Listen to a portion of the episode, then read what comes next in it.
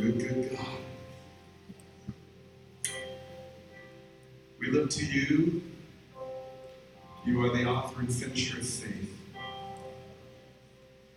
We worship you this morning, King of kings and Lord of lords.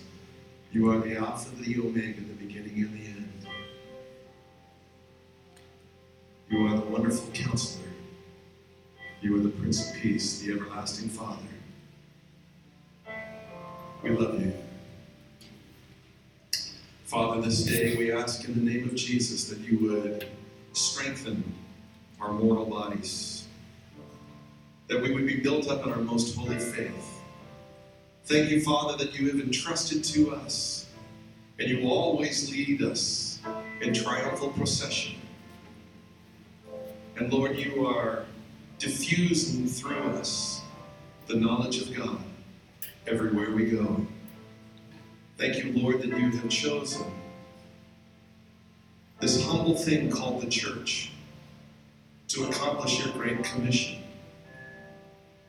And that, Lord, you would put in us your divine nature, that you would put in us the Spirit. God, the Spirit, you live in those whose faith is in Christ. And we have become the light of the world, the salt of the earth. Father, may we take that message and will you, as you put your heart in us, will you lead us in your love to those around us who desperately need Jesus? They are living in a space and a place without hope, and we have the hope of the world. Help us, Father, to realize that we are all commissioned. We are Christ's ambassadors. And that, Lord, you are making your appeal to them through us. We are but broken vessels. And, Father, in the brokenness of these vessels, may your light shine through, that folks would see you and not us. And they would desire to know you in a personal relationship. And so, God be glorified. Help us. Help the church. We pray not only for Hillside, we pray not only for our Damascus campus, but we pray for the church of North Clackamas. We pray today for Pastor John Rosensteel and the congregation, God of New Hope. They're in the process of selling their building and they will be moving into Clackamas High School this coming February, we believe, Lord, and we want to partner with them to reach the students and the families at Clackamas High School. So, God, help and may your church go forth powerfully and effectively. We pray for Valley View Evangelical and Pastor Scott Wallace. We pray for Jim Steele and Happy Valley Evangelical. We pray for Dave Setti and Happy Valley Baptist Church. We pray for Daniel Meadows, who's on sabbatical right now, and so Drew Fagan, who's stepping up and taking the lead there. We pray for Spring Mountain Bible Church. We pray for Sunnyside Foursquare right here with Pastor DJ Vick and the family there, Lord, as we all collaborate together. Lord, help us to reach every man, woman, and child in this community, every house, and every home with the good news of the gospel of Jesus. That, Father, we might see revival. Revival would start here. I pray that every, every family member of Hillside would draw a circle around themselves and say, Let revival begin right here. Let revival begin here in our hearts and in our lives and that we would grasp, Lord, the mission. Your mission. There is one mission and only one to make disciples, to see the lost saved. You came to seek and to save the lost. Oh, may we be about our Father's business. Transform us, Lord. We give you praise and we give you thanks in the mighty name of Jesus. Now, Father, across this space and place, we pray for every need that is represented. Lord, whether it's a physical need, whether it's a financial need, whether it's an emotional need, whatever the need is, thank you, Lord, that you are the one who is able to do exceedingly abundantly above all we ask or imagine. So, God, would you, across this cafeteria, Lord, would you simply meet needs according to your glorious riches in Christ? Pray for my own family this morning, and I ask God. Pray for strength, encourage. You are God. Be glorified. Be glorified. We love you, Lord. We love you, Lord.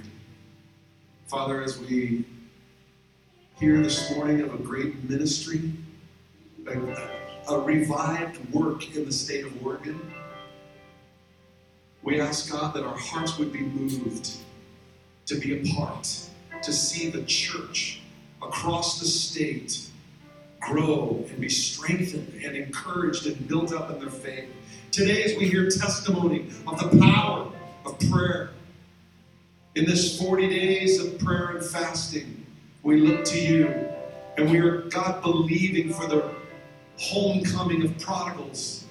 And so, Father, we stand right now in the gap and we pray for family members who are away from you. And we ask, God, will you bring the sons and the daughters and the moms and the dads and the grandparents home that have been away from you? May they hear the good news. May they be reminded of the love and of the provision in the Father's house. And may they turn toward your house and may they see you gird your loins and run.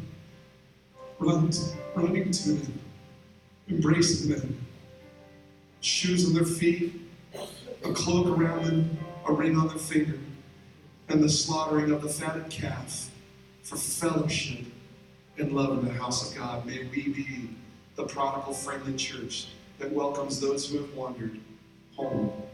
God, we love you. You have loved us so deeply. God, may we love deeply.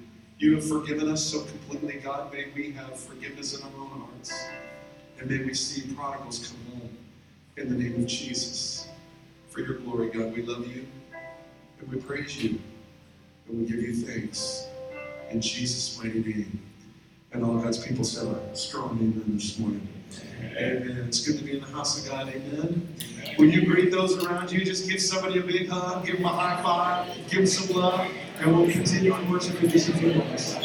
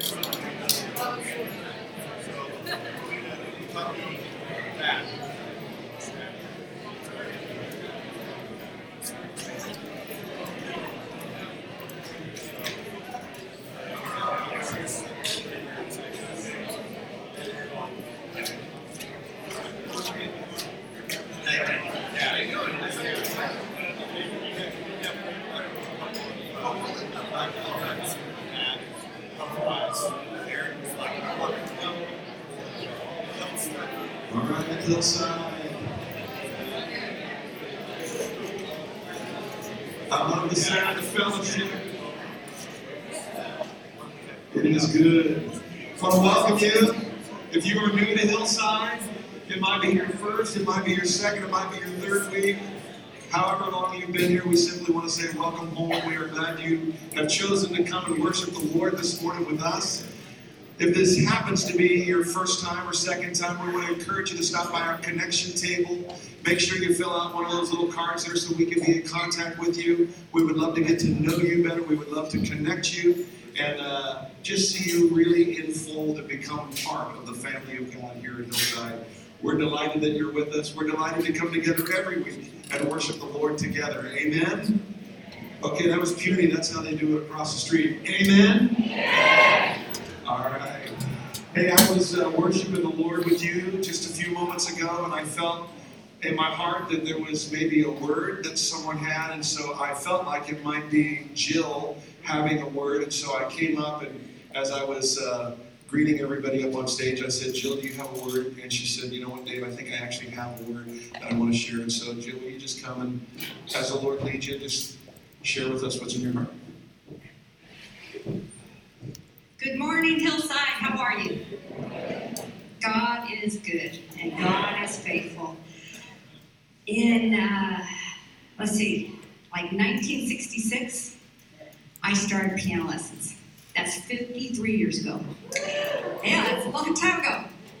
And I, I have uh, about 20 piano students, and they were starting up again in September. And I had all this music and it was just kind of a hodgepodge and a mess. And it was on my heart. I have got to clean this up and get it sorted out before I get into full swing. And so I started going through my music and arranging it and putting it in order. And uh, there's a thing called a method book. And a method book is in a piano method book, the goal of a piano method book is to teach you how to play the piano. And as I went through all my method books, it was crazy. It was crazy how it had changed through the years. Keep in mind, the end goal was always to learn to play the piano. But the way they taught the student, the style of music to teach the student, the, the way the pages looked, everything had changed over the years. And I was thinking about what the Lord put on my heart is that when it comes to Jesus, there's only one method book. There, there isn't a whole bunch. And the, the method book is God's Word. And there's only one God. There is only one way to Jesus, and it is through through the through God, and it's through the cross, through Jesus Christ. And He wants you to know that. If any of you here are thinking there's another way, there's multiple ways, there's multiple rivers, there's multiple method books, there's only one way. Anything else is from the pit of hell. Come on. That'll preach. Praise the Lord. Thank you, Jill. Check it out. Look it up. Acts chapter 4, verse 12. There is no name given under heaven and earth whereby man must be saved. Saving Jesus. Jesus, Jesus, Jesus. Thank you, Jill. Praise God. Here's the method book, gang. Here's the method book. Right here. Right here. God is good. God is good. Well, I'm going to invite our ushers to come forward at this time. We're going to prepare to bring in our tithes, bring in our alms, and bring in our offerings. We believe in three biblical ways of bringing in those gifts of the Lord, those things that belong to the Lord, and then those gifts. The tithe belongs to the Lord. Can I get a hearty amen? Amen. amen. And we also bring alms into the house. I want to tell you a quick testimony. Last week we had a need of about $1,400. And I want you to know by Monday, by Monday at about 10 a.m. in the morning, more than 1,400 came in for that need. So I want to thank you for your generosity. I also want to thank our leadership of our church who just helped and made sure and filled in all the gaps. So it was just epic to see. And uh, we, we, that was a puny sh- uh, uh, clan, uh, hand clap, by the way. That was good. Give yourself a hand. That's great. Keep up the generosity.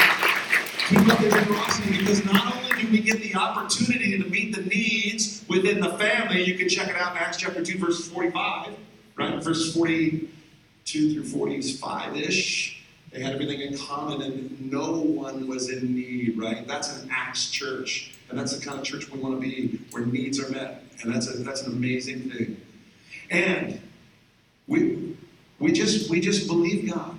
And we believe our God is a generous God, so we bring not only the tithes, but we bring in those alms so that we can be, but we get to meet needs not only inside, but outside the fellowship. Can I get an amen for that? There are folks who call the church when they're in need.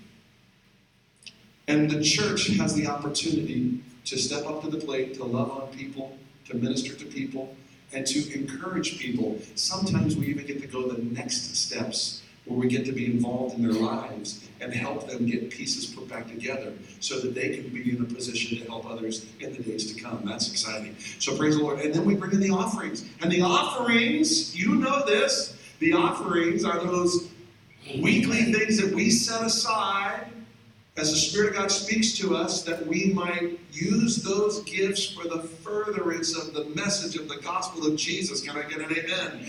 We support missionaries, we support mission work, we do community work.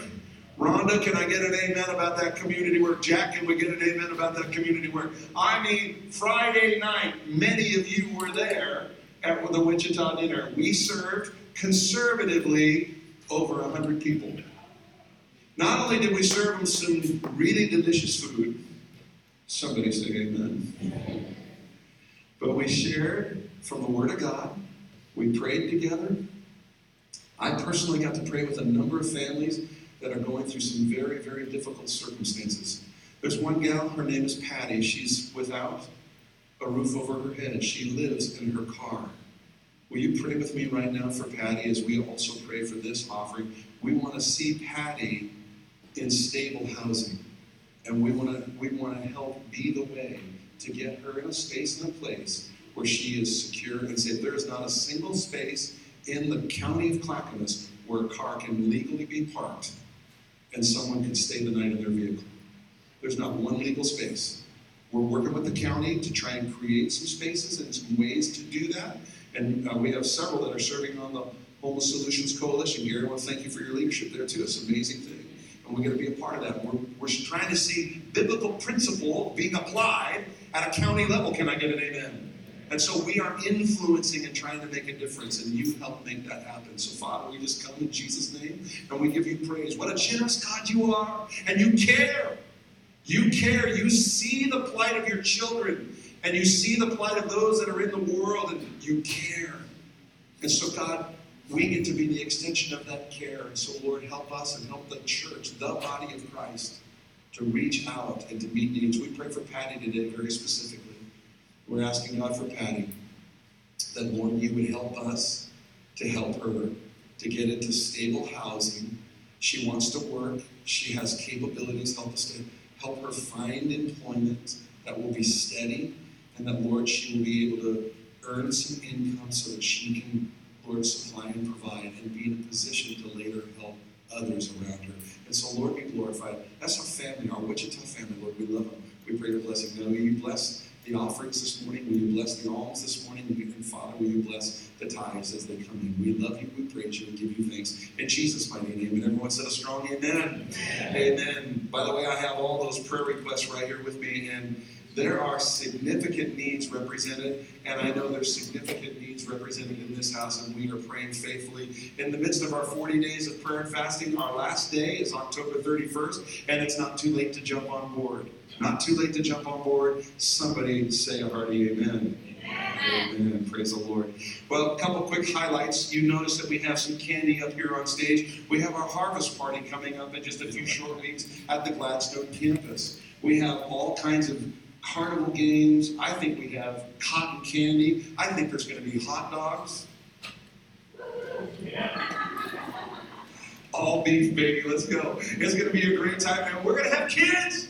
There were a lot of kids at the Wichita community dinner this week. They all got invitations to come and be a part. I saw families saying, "We're going to bring our kids over there." It's to. We have a banner going up this week, right Monday or Tuesday. It'll be on the grass out in front of Gladstone. We're letting folks know. We're sending out flyers in the community. It's going to be a great, great evening, and we're going to be loving on some people. Can I get a hearty amen? And hey.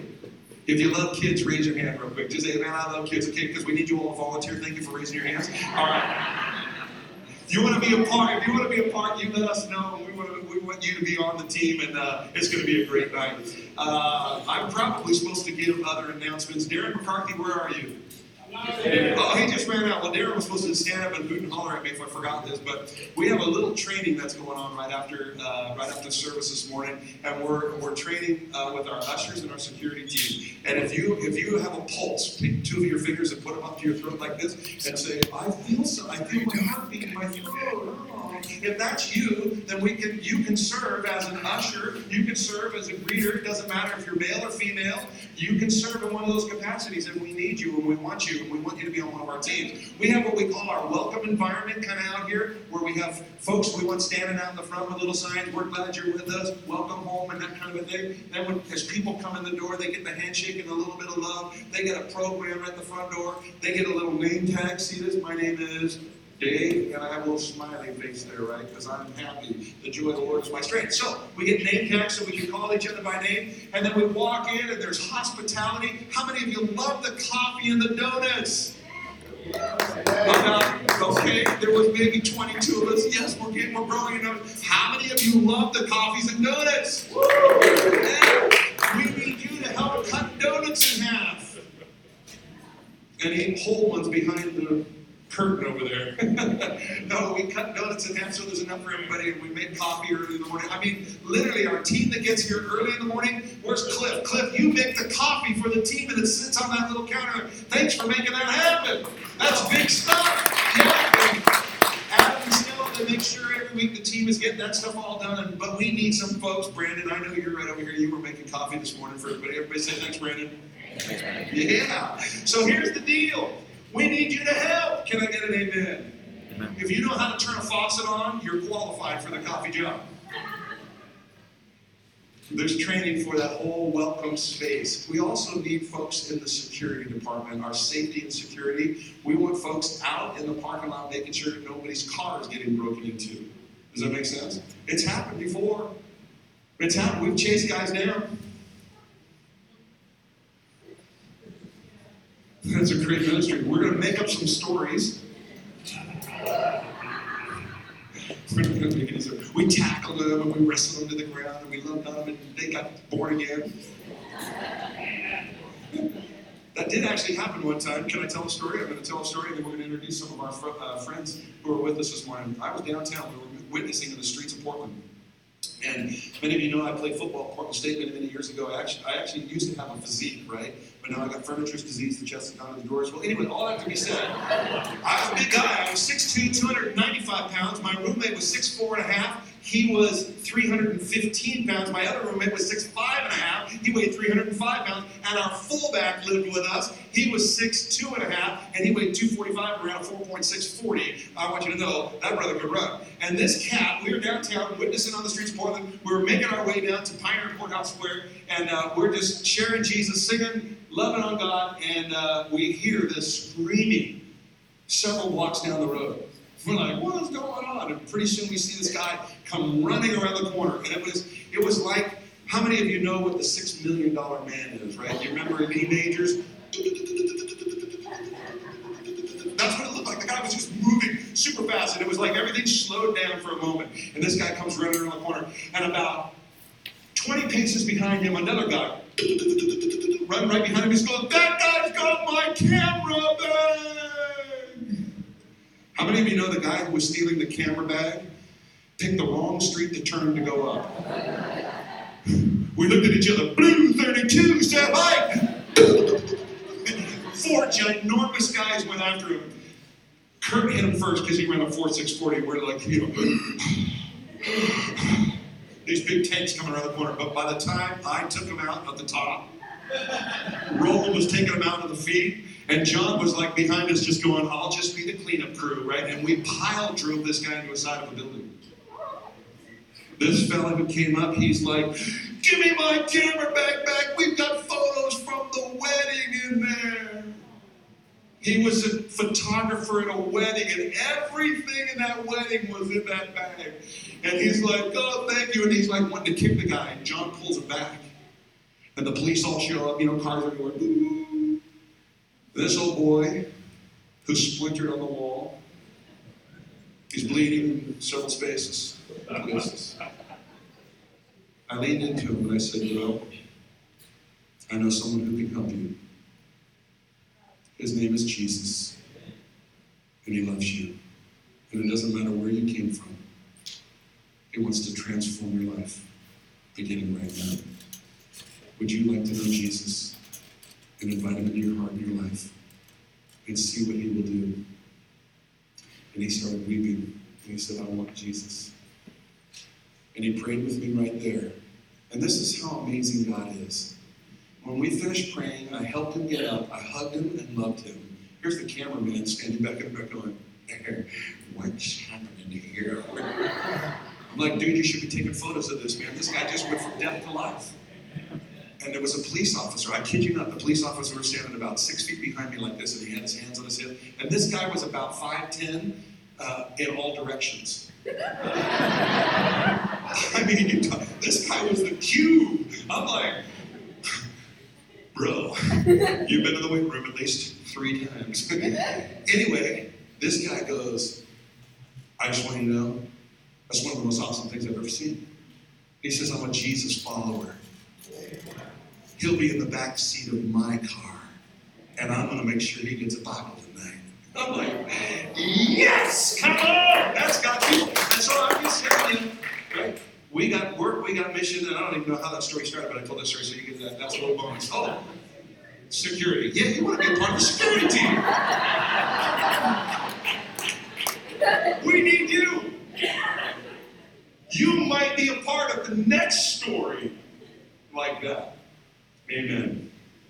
So that's right after service. So hang around after service, and we're going to have uh, the security, the security folks, and the ushers will be with me, and the rest of the welcome team will be with Karen. Okay, so we need you. If you're already serving somewhere and you want to add to that, we want to make sure you're in church a couple days out of the month. But you, you can serve in more than one place, and if you're not serving somewhere, hey, jump on board. Can I get an amen? Amen. Amen. Praise the Lord. Well, hey, we are we are super super stoked in what God is doing in our midst. God is moving. We are we are multiplying. One of the DNA pieces of our church. I believe we have two core values that are absolutely critical mass. Look at your neighbor and say critical mass. Okay, half of you did that. We're almost there. Because the first one was celebrating obedience. So now you got to look at your neighbor and say critical mass. Come on, you can do it. Critical mass. Yeah, we celebrate obedience. Can I get an amen? We obey the Word of God. We read it, we study it, we memorize it, we meditate on it, and we obey it. Can I get an amen? I mean, if we could just get that, we've been to church on a Sunday morning. We obey and we celebrate obedience, what the Spirit of God is calling you to do. That prompting you felt in your heart to be a part of the coffee ministry team, man, praise God, that was the Spirit of God. He's prompting you, so celebrate and obey that thing and engage and be a part. Amen. Now, the second one, we celebrate multiplication. Can I get an amen? The church in the book of Acts went from addition to multiplication. And we want to be a church that goes from addition to multiplication. And God is already multiplying us, and we're seeing this happen on a regular basis. And I'm telling you, we got a campus in Damascus. We have a campus soon to be in Gladstone. And this young couple, who are absolutely top drawer, I heard Junior's testimony and Trisha's testimony this just a couple of days ago, and it's probably not even in its totality. But what I heard was the listening to the Spirit of God and the call of God and the responding and moving out in faith. And they are, they are covering the state of Oregon. It's a ministry in the state of Oregon that has not been in existence with the assemblies in over 20 years. And there are churches in the state of Oregon that are in disrepair. Some of them are 40, 50 years deferred maintenance. When we took over the Gladstone building, three furnaces had shut down. The year earlier, it went through an entire winter without heat on the front end of the building. How many of you know that's going to cause a problem, especially when you remove windows and didn't put the new ones in right? And they all sweat. Where do you think the moisture goes? It's bad, bad stuff. And so we've had to do a tremendous amount of cleaning already and yet, there's work that needs to be done. And so these guys are leading it in the state of Oregon because they've been obeying God. And I want you to give them a warm welcome as they come and share with you their ministry. They are awesome. And they're going to be hanging out with us over the next like five, six months, helping us to put a new face at Damascus, put a new face on the Gladstone campus. Guys, we are super stoked that you are here. Tell us about the ministry. And then at the very end, I just want you to know I'm going to come back up. They're going to share for a couple minutes, and then I'm going to come back up and I'm going to ask them to tell a testimony because of the power of prayer. But I'm also going to invite you. Take your index finger and say, That's me. Everyone say, That's me. That's me. We're going to invite you to engage in supporting them because they will be our arms and feet helping build the church in the state of Oregon. Can I get an amen? You could be a candidate to be a support for them. Everybody can. If you have, you know, we, we could say, you know, pull out your wallets, open it up, turn to page 100, pull it out, put it in the offering basket. That's not so bad. If you don't have a page 100 and your wallet's a little shorter than that, you can pull out page 50 and put that in there. Or page 20. But the point I'm making is that's a one time gift and we love that and we want that. But what we would rather do is have a commitment on a monthly basis so their ministry could be sustained. Anyway, we love you guys. We're glad you're here. Tell us a little bit about the ministry. Thanks, Pastor Dave. The first thing I want to say is I love churches that pray. And uh, I want to tell a, a, short testimony. Pastor David didn't know I was going to tell this one, but the Holy Spirit told me to, to mention it uh, during worship. My wife and I, uh, when we took this ministry, we moved out of our three bedroom, two bath house. We sold everything and we moved into a 27 foot camp trailer. and we just knew that God would take us to the places that we needed to go when we needed to go. And I have to be completely honest with you, about three months in, I went, What did I do? But He's been faithful. He's been faithful to supply our finances and our fuel and tires on our vehicle. And so I want to tell a short story before I talk about the ministry. But May 1st of uh, this year, which was our 26th wedding anniversary, we were at district council uh, for the Assemblies of God, and I walked out of the motel to put our suitcase into the truck, and our truck was gone. Someone had stolen our truck. Not only did they steal our truck, but one of the things that my wife loves to do is make greeting cards, and she sends them all over the world to missionaries and to people that support us. So if you support us, you get a free handmade greeting card every month. That's something worth looking into right there. But there was about $11,000 worth of tools and uh, card making supplies in our truck that, uh, I mean, you can imagine. I mean, God called us to this, and we walk out, and our livelihood of what we're doing for God is totally gone. But what I want you to know is God had a plan. So I'm going to fast forward two months without a vehicle, and we are blessed beyond blessed by somebody actually locally here over in. Uh, Gresham Ford, that was an advertisement, um, who got us a truck that was way beyond the truck that we had on a missionary salary. And I can tell you when you go to the bank and you say, hey, I get paid by a faith promise, they go, a faith promise, what's that? So you are going to faith promise that you're going to make your payment? But anyway, long story short, uh, the other thing that we've been praying for as we have done this ministry is a house on wheels that we can pull behind our truck and get to place to place. And long story short, two weeks ago, three weeks ago, a guy blessed us with a $56,000 RV. He just gave it to us. And I want you to catch something. I want you to catch something there was a couple things that took place here. It was the exact model, the exact trailer that we've been praying for for a year. Not only did God give us the house that we've been praying for for over a year, but He knew on May 1st, when my truck was stolen, that we were going to need a different truck to pull the trailer that someone was going to give us. I want you guys to know something. This is the God you serve. This is the God that we serve, the one who sees way above and beyond what we need, where we're going. So, as Pastor David was sharing with me about your guys' time of fast and prayer, don't get discouraged. Quit looking at how many days you've been praying and start looking at the reward at the end. Because that's what we focus on. So, let me tell you a little bit about who we are and what we do. I've been uh, um, in the construction world since I was 17 years old. I've owned my own business. Um, we actually shut our business down to do this ministry, a very successful business. Um, we closed the doors, we did all of the legal paperwork we needed to do, and we said, God, here we go. And uh, so here we are. We're a little bit over a year into this now as the official um, um, MAPS US missions uh, people for the state of Oregon. We're the faces and uh, the ones that get to go around and present this ministry. Um, there's one card that's on our table that I'm going to ask everybody in here to pick up, and that's our prayer card. This is way more important to me than finances. And the reason I say that is because I need you guys praying for us for the next job. I need you guys praying for us that when we finish these campuses here, that the, they fill up, and I get a, a phone call from Pastor Dave saying, "Hey, we got to build another church." because that's what we want to do. We want to build places where people can go and have a place to meet Jesus Christ. That's our plan. So please pick this up. I ask everybody to get some tape and stick this right up there where the wind, windshield, where your oil change sticker goes. So when you're driving every morning, you will pray for us, okay? Please pick that up. The other thing is, is there's a card back there. And there's three things mentioned on this card. It's the RV volunteers uh, missionary associates and church teams. And I want to talk about these for just a, a second.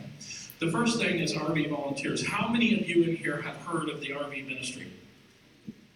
That's, see, we see this everywhere we go. So I want you to do me a favor. Pastor David did the, the thing on your neck. I've never, that was a good one. But I always do this. Can everybody breathe in for me and breathe out? Guess what? I can use you. Okay. A lot of people think that, oh, I don't know how to pound nails or I don't know how to build something. Get that out of your mind. Um, what I need is I need bodies. I need people that are willing to come. I've got the experience. I've got all of the tools.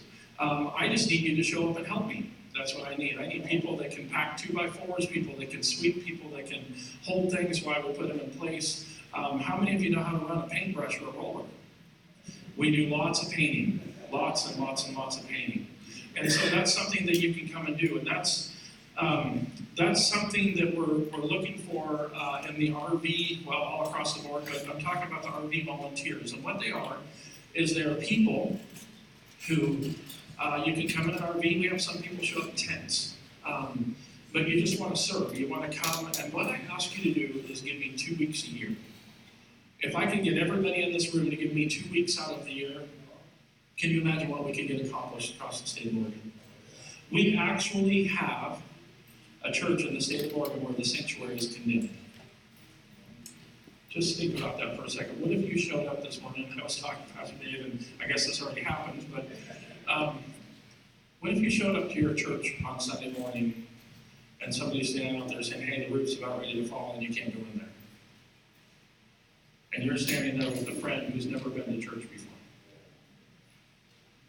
See, this is what's happening all the way across the state of Oregon with all of our churches. We have churches that are just in disrepair that we need to get to and we need to get fixed. And because it's been so long since the operation of this ministry, if you think about people that retire at the age of 60 to 65 and they decide they want to do this, and then you have 20 years to that, that's 80 to 85. So most of the people who did it 20 years ago are not doing it today. And so we need people. We need people to jump on board. The other thing I want to talk to you about this morning is church teams. Oh, the question that everybody asks. You don't need to be retired to be an RVer. Um, you just have to be willing to serve. If you're willing to go, willing to give us time, um, we will take you. The reason that they call it RVers, um, because that's what they, uh, the acronym that they used back in the 80s when they started uh, this ministry and it's kind of hard to change something that's been going for this long. And when you change it, anyway, you guys know. Um, the second thing I want to talk to you about is church teams. This is where a church like yourself would say, "Hey, we want to go help a church somewhere. We want to go and and uh, be a part of what they're doing." Now, a lot of the churches that uh, we get the opportunity to go work on are rural churches, and when I say a rural church, uh, my wife and I uh, resigned from a church. The last one we were pastoring was in a community of 200 people, and the nearest bank was an hour away, one way. And um, so we, there's a lot of those churches out there that we get to go work on. Not saying if you put a church team together, that's where I'd send you, but um, we need people who are willing to put a team together and say, hey, we would like to take um, a week, five days, three days, and go to a church and help them. And what happens is you put a team together, the team goes, I give you a list of things to do.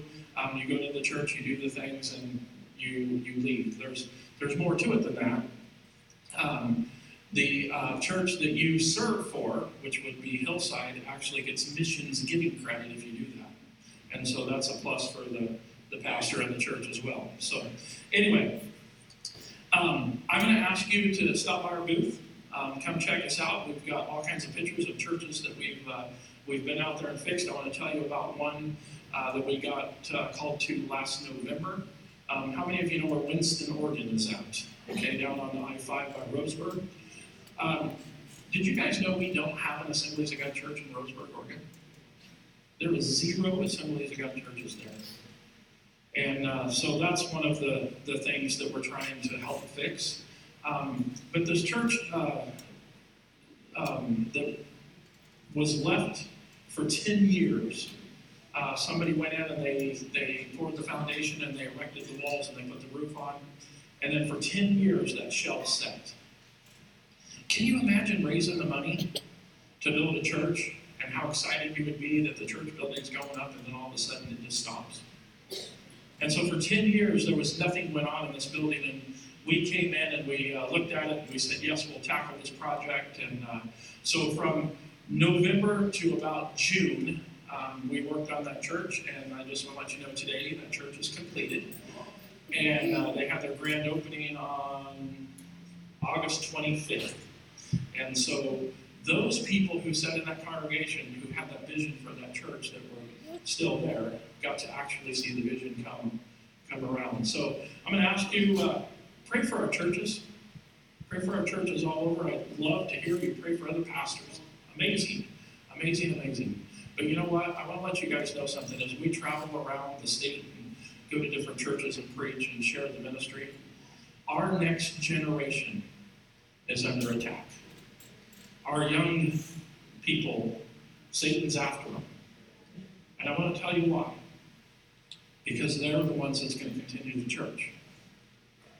And we need to pray for them. We need to pray that the Lord will give them the strength to continue to do what God had called them to do. One more story, and then um, Pastor Dave, we're going to share the, the, the story. I'm going to let my wife share because she's the detailed person. Um, I'm not the detailed person. I want to let you know when it comes to building, I can detail things like you would never believe. But when it comes to a story, who cares? we got from point A to point B and all of the stuff in between. What? Oh, yes, thank you. If you are interested in helping us, see what I said, see what I mean?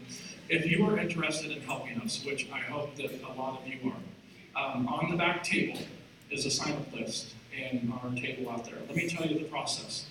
If you want to become an RVer, it's just, it's a ministry, is what it is. We have to do a background check. There's no ifs, ands about it. So if you want to be involved, what happens is you put your name on that list. We send that list to Springfield, Missouri, to the home office. We're done at that point. They will contact you with email and everything that you need to do. You have to fill out an application and send in $50 per person for your background check. And once that's done, then you get this neat little card that says you're an RVer. There was no excitement there. um, once you get that card, then you're eligible to go and help us um, with projects. And so, if you're interested, please sign up because there is a process. And if you want more information on the uh, the RVers. That's awesome. Let's thank these guys. That's great. Thank. I'm very excited because in every fellowship there are many that could engage, and whether it's large level, small level, two weeks, six weeks, whatever that looks like, could be part of a church team, could just simply be the simply it could be the necessity of just praying for them on a daily basis. I'm causing issues here, I can tell. Sorry about that, sound team. So, in the midst of the 40 days of prayer and fasting, I heard this amazing testimony of the power of prayer, and I just wanted them to share this story. It's it's epic in terms of your faith, my faith, our faith. God is not bound by space or time, and He answers prayer. So, will you share your story and that testimony of the family? And before she shares, I want to let you guys know something. I didn't get saved until I was 21. And the, when you hear this story, you'll kind of understand that. But I didn't get saved until I was 21, and I grew up in a very heathen home where life was a party. And that's really what we did all the time party, party, party, party. And um, I literally had never heard the name of Jesus Christ until I was 21 years old. I did hear it in a curse, curse word lots. Um, but I did not know that Jesus Christ was actually somebody I can have a relationship with. And so, anyway. Well, I grew up in a different sort of home. Um, our daughter is actually a fifth generation Assemblies of God minister. So you can see that I have a long history in the Assemblies of God, and I'm very thankful for it.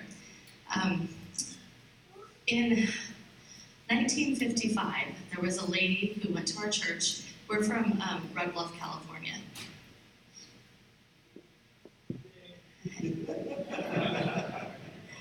I paused because there's a lady here who looks like my aunt. And I said that, she nodded her head, so I thought maybe she, it was my aunt. I don't know. Anyways, okay, sorry about that. So, anyway, so there was a, um, a lady in the church there in California who um, she was very involved with my grandma in helping with uh, running missionettes and Royal Rangers because the men in the church were not stepping up, so the women did it. And um, one of the things that this lady did, her name was Audrey, she took kids to Sunday school. You know, pick up whatever neighborhood kids she could find and took them to Sunday school. And one day, um, she invited the three little kids that lived across the street from her. This was in 1955. She invited the three little kids across the street to go to church with her. And they went a few times, but then they moved and she never saw them again. Um, this lady, Audrey, was um, a very involved part of my life the whole time I was growing up. She taught missionettes when I was the Daisy Princess. And um, eventually, um, her daughter, who was like my grandma's age, um, was one of my Sunday school teachers. And, you know, just growing up, Aunt Audrey and Aunt Pat were very involved in our lives and they um, just stayed involved in the church. And um, eventually, I met Junior. We lived in the same town. We didn't have anything in common ever. And so um, we ended up getting married, and um, we have a little girl who is, she was in Aunt Pat's um, Daisy class, or I think by then it was called Rainbows. And um, she grew out of that class, and our son went there, and he grew out of it. And, um, but one thing everybody did on Sunday nights was they would stop by Aunt Pat's Rainbows class because she had the best class. Everybody had um, treats. She had the best treats. She had the best props. She had the best um, things to teach the classes, the best everything. So all of the little kids that had gone through her class would always stop by there. Anyways, one night, Junior and I were walking out of church, and our son Jesse said, "Hey, let's go see Aunt Pat." So we walked past her room and went in and was talking to her. And our son Jesse was um, really excited about the fact that he had just made his first um, duct tape wallet, and he saw her Bible sitting on the counter, and he said, "Dad, look, she's got a duct tape Bible." And Aunt Pat grabbed it. She was probably this was in 2003, and she was probably um, I don't know, maybe in her 70s by then, maybe early 70s. And she got all excited, and she's a, she's a very excited person all the time, and she loves to share Jesus with little kids. So she showed him her Bible, and she said, "That's not my Bible. That's Mama's Bible." And I knew her mom had passed away in 1988, and so I thought, I wonder why she has her mom's Bible, but whatever. I thought it was pretty cool because I have my dad's Bible. And um, anyways, so she opened it up and she was showing Junior because she liked to show him everything. She was like, hey, look at this. And he was looking and there's names in the Bible, a column of names with dates next to every one of them. And some of the dates, some of the names had two dates. And she showed them all through the, um, the all the blank pages in the front and blank pages in the back, and there were strips of names. And um, he's looking through them, and he recognized three names: his dad's name, his uncle's name, and his aunt's name. And they had the date 1955 next to them. And he said, Aunt Pat, that's my dad's name. What are these names in here for? And she said, Oh, well, when Mama passed away, she made me promise that I would continue what she started by praying for every single one of these names in this Bible until they get saved. The name with the date is when she started praying for them. The name with, or the second date is when they got saved. There's no second date next to his dad, his aunt, or his uncle. And he was like, it says 1955. And she said, yeah, those were some kids that lived across the street from me when I when we were really young, and Mama took them to Sunday school sometimes. So there had been someone praying for my future father-in-law, someone involved in my life heavily, praying for my future father-in-law since before I was ever thought of. So that was in um, October of 2003 when that happened. December 16th of um, 2003, Junior's dad called, and one of the first things that he said when he got on the phone was, I need to know how do I get to heaven? So he was able to lead him to the Lord. Our first phone call, as soon as he got off the phone, I said, You gotta call Aunt Pat. She was so excited to write 2003 next to the 1955 that her mom had started praying for. Now, to me, that was the most amazing thing. But something else that God knew that we didn't know Junior's dad was going home on June 5th of 2004. So someone prayed for 48 years. Someone who did not know him, who had no connection to him, except they took him to Sunday school. So if you have prayers that you feel like are not being answered, and it's been four, five, six, maybe 10 days, or 10 years, 48 years of someone praying that didn't know my family at all, or his One more really quick one. My younger brother walked away from the God, away from God when he was 17. He is 33, and in May, or I'm sorry, in April, rededicated his life to the Lord. So there are short answer prayers listen, gang, tight for a second. We're going to pray with you, with you for you. But you get that 48 years of prayer, right? This this woman. I mean, how could they have known that these two would end up together? They weren't even born. And all those pieces brought together by the God we serve. For him to walk in and see these names and say, "Hey, my dad's in this book." and to find out that someone connected with the family has been praying faithfully for dad and dad to call in 2003 like two months later i need to know how to get to heaven because junior had given his heart to the lord and he had been sharing with his family i mean come on is that just amazing that's just absolutely and that's kind of, that's the kind of stuff we're believing for. We're believing for the miracle working power of Almighty God, that we would collaborate with the Spirit of God and pray as the Spirit lays on our heart people. You may never know whose salvation is on the other side of your willingness to obey to pray for them. So let's believe God for the masses. Come on, we sang about this morning. Go on and scream it from the mountains right? Tell it to the masses. That's our assignment. That's our assignment given to us directly by Jesus. That's awesome. Yes, go. So something that I found out after my mom, my mom passed away in 2016 of cancer, and we started doing family research because my dad didn't talk about family, and we started trying to figure out who do I belong to. Um, I found out that my dad's grandfather was a tent evangelist in the state of Oregon. Guess what else he did? he built churches. Not only that, but all of the people that she's connected to, her grandpa and all them, helped my great grandpa build churches. so, God is amazing. He is so amazing. And all he asks us to do is be faithful. That's it. That's so crazy. So I'm just gonna I'm gonna tell you, my mom, my mom, she was a prodigal. She wasn't living the typical prodigal life, but my grandfather was a minister. And he passed away when I was six years old. My family moved from uh, Lawrence Township, New Jersey, when I was four, grew up in Southern California, and there was faith in a God, but we didn't understand salvation at all. My mom was away from God. And my grandparents, I know, prayed for their daughter and their daughter's children, me and my siblings.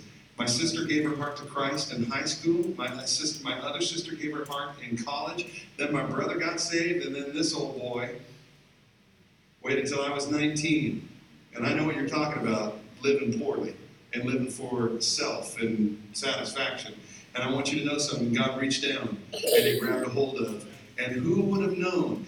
My aunt, my mom's sister, she sent me my grandfather's uh, preacher's homiletic uh, volume of preparation for sermons, and in that are all my grandfather's notes on the sermons that he wrote. It's amazing. The problem is it's all in shorthand, and I don't know shorthand, so if you can help me out with that, that'd be great. But I mean, imagine that! Building churches, a tent evangelist, come on! How many of you know that we need more tent evangelists, right? Right? Maybe that's you. Maybe that's you. We're going to pray for these guys. And then uh, I'm going to just share something from the scripture. Worship team's going to come back. And we've had church this morning. It's not been a typical service for us this morning, but it's been a great service because we've been hearing the testimonies of the Lord. Can I get an amen? And the children of Israel, the children of Israel were chastised because they didn't rehearse from generation to generation the testimonies of the Lord. We want the testimonies of the Lord to be heard regularly because God is working and moving even today, doing crazy things like that. Come on, let's pray. Will you extend a hand forward and let's pray with these guys and for these guys? Father, we love you. And we thank you, Lord, for the U.S. maps and RV volunteers, God. And we thank you for Junior and his wife, Tricia, and the work and the ministry that you have called them to. I, am reminded in Acts where your spirit spoke and said, Set apart Paul and Barnabas to the work to which I have called them. Lord, you have set apart these two for the work to which you have called them. But Lord, it's not just them, it's, it's the kingdom of God. And Lord, it's all of us engaging at some level prayer, finances, self going and being a part of a team, self going and doing a work, being engaged. Maybe you're a resource person. Maybe in this congregation right here, there's someone who knows how to get windows at cost. Maybe there's someone here who knows how to get cove base at cost and carpet at cost. Or whatever that is, God, to connect dots so that the kingdom of God can advance powerfully and effectively. Your word tells us that the kingdom of God suffers violence and the violent lay hold of it. Lord, help us to be in the battle, even as Junior shared and testified that there's a generation that is under an assault. We come against the wiles of the devil in the name of Jesus. We come against the work and his craftiness. We come against that lion who roams around roaring like a lion, lion seeking whom he may devour. We say, The Lord rebuke you, Satan, in the name of Jesus. We pray anointing and blessing upon the young people in the church. We pray a blessing and an anointing on those who have yet to respond to the gospel. Even as my brother at 21, myself at 19, God, we heard and we came. Lord, may we see young people coming and being just ignite with the fire of God. We pray for every young person in the house today. Lord, whether they're 35, 36, all the way down to 15, 13, 10, 8, 7, 5, 2. Whatever the age is, God, we pray your hand and your anointing on them in the name of Jesus. And Lord, you'd raise up the next generation that they would be full of the spirit of Elijah, that they would just have a heart for evangelism and have a heart for the Word of God and they would see their friends and their neighbors and their schools coming to Christ in the name of Jesus. So God be glorified. We pray for the work at the Damascus campus. We pray for the work at the Gladstone campus. We pray for the ministry in the communities as we collaborate with the churches. And Lord, I, I believe it was even, I'll use this phrase, I think it's prophetic because we will be making a phone call and saying, look, we need. There's another space and a place to build a church. We pray for Roseburg. We pray, God, for more churches in Roseburg. We pray for Eugene. God, help us to help us as the body of Christ, our expression of the body of Christ, get into 12 or 10 brick and mortar school districts right here in Clackamas County. That we would have a presence that we can like collaborate with the churches and see every house, every home, every man, woman, and child a clear presentation of the gospel of Jesus Christ. That we would store the responsibility of this county in Jesus' name, and God, that you would give Lane County to the church, and we would see the state, Lord, absolutely transformed in righteousness. Righteousness. In the name of Jesus, we pray, God, and we pray for our nation, and we pray for those in leadership. And so, God, thank you for these two. Help us as we partner together and we look to you, the author and finisher of faith. Lord, you are our source, you are our strength. Now, Lord, you said, Lord Jesus, you said, while it is day, we, we must work the works of him who sent me. So, Lord, let us jump on board and be a part. We love you. We thank you. In Jesus' my name, everyone said a strong amen. Amen. We love you guys. Praise God. You up for those guys. They're awesome.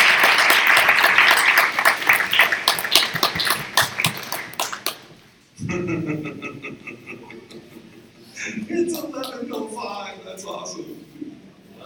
I know it's 11.25. That's good. Okay.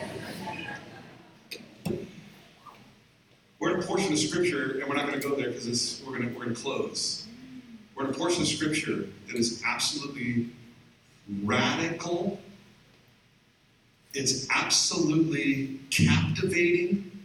In fact, I dare say that there is not a more significant portion of scripture connected to where we are right now in John chapter 12.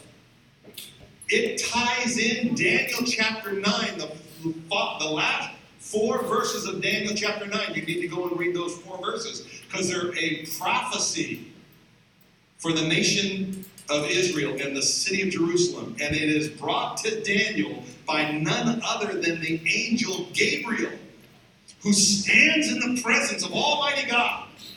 He delivered a prophetic word. And the portion of scripture that we are looking at today quotes from the Hallel Psalms, Psalms 113 through 118, the Hallel Psalms, the Psalms of praise regarding the King of Israel, the Messiah. And the people on that day, that day, and here's what I want you to hear our God, He is perfect. Somebody say that with me God is perfect. He is good, He is loving, and His love is perfect. When you don't understand it, when I don't understand, trust that God is perfect. Listen, Gabriel gave a message from God Almighty to Daniel, and it is a mathematical equation. Seven years and or seven weeks and 62 weeks determined from the going forth of the commandment to rebuild and restore Jerusalem and its wall, the city and its wall. From the going forth of that commandment, there will be seven sevens and 62 sevens. Do the math, that's 483 years. Multiplied by a 360 day year, it's 173,880 days to the day. From the going forth of the commandment to rebuild, we have the record of that in Nehemiah chapter 2. 173,880 days later from 445 BC when Artaxerxes Longimanus gave that commandment to go and restore 173,880 days to the day. Jesus arranged and coordinated the triumphal entry. He said to his disciples, Go into this town over here, and you'll find a donkey and it's full. Untie the donkey, and when the owners come out and ask you about it, he says, Tell them the Lord has need of it, and they'll send you with the donkey. And he brings the donkey. They bring the donkey back to the Lord. The disciples put their cloaks over top of it. They set him on the foal of the ass, and they begin this walk from Bethany into the city of Jerusalem, down the Mount of Olives. And people began to cut the palm branches off, and they were waving the palm branches, laying their coats and their outer garments on the on the ground and the palm branches. And the donkey, this foal of the ass, was carrying the Messiah, the King, Messiah, the King. And the people began to shout, Hosanna! Blessed is he who comes in the name of the Lord. And if we're wondering what was actually happening, the people were declaring that Jesus is Messiah the King. And if we're confused about that, we need only to look at the Pharisees to find out what they thought about it. They said, Master, you must tell your disciples to stop. You do not want them blaspheming. And he said, This day, this day, if the people were quiet, the rocks would cry out, because this is the day the Lord has made. It was a day that was determined, and that is what they were saying. They said, I'm going to invite you to stand with me. Pastor Dennis, we're just going to close with this song. How's that sound? We're going to close with an old song. Your pastor's going to lead you in the song. Are you ready? Because it's the Hallel song. It's the Hallel one. It's Psalm 118. And it goes this way. You'll remember it if you're young. You will have never heard it before. But it goes like this. This is the day that the Lord has made. I will rejoice and be glad in it. Oh, this is the day that the Lord has made. I will rejoice and be glad in it. Rejoice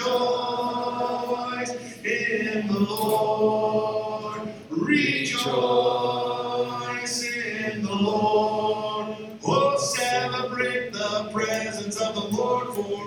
Is worthy to be praised. Celebrate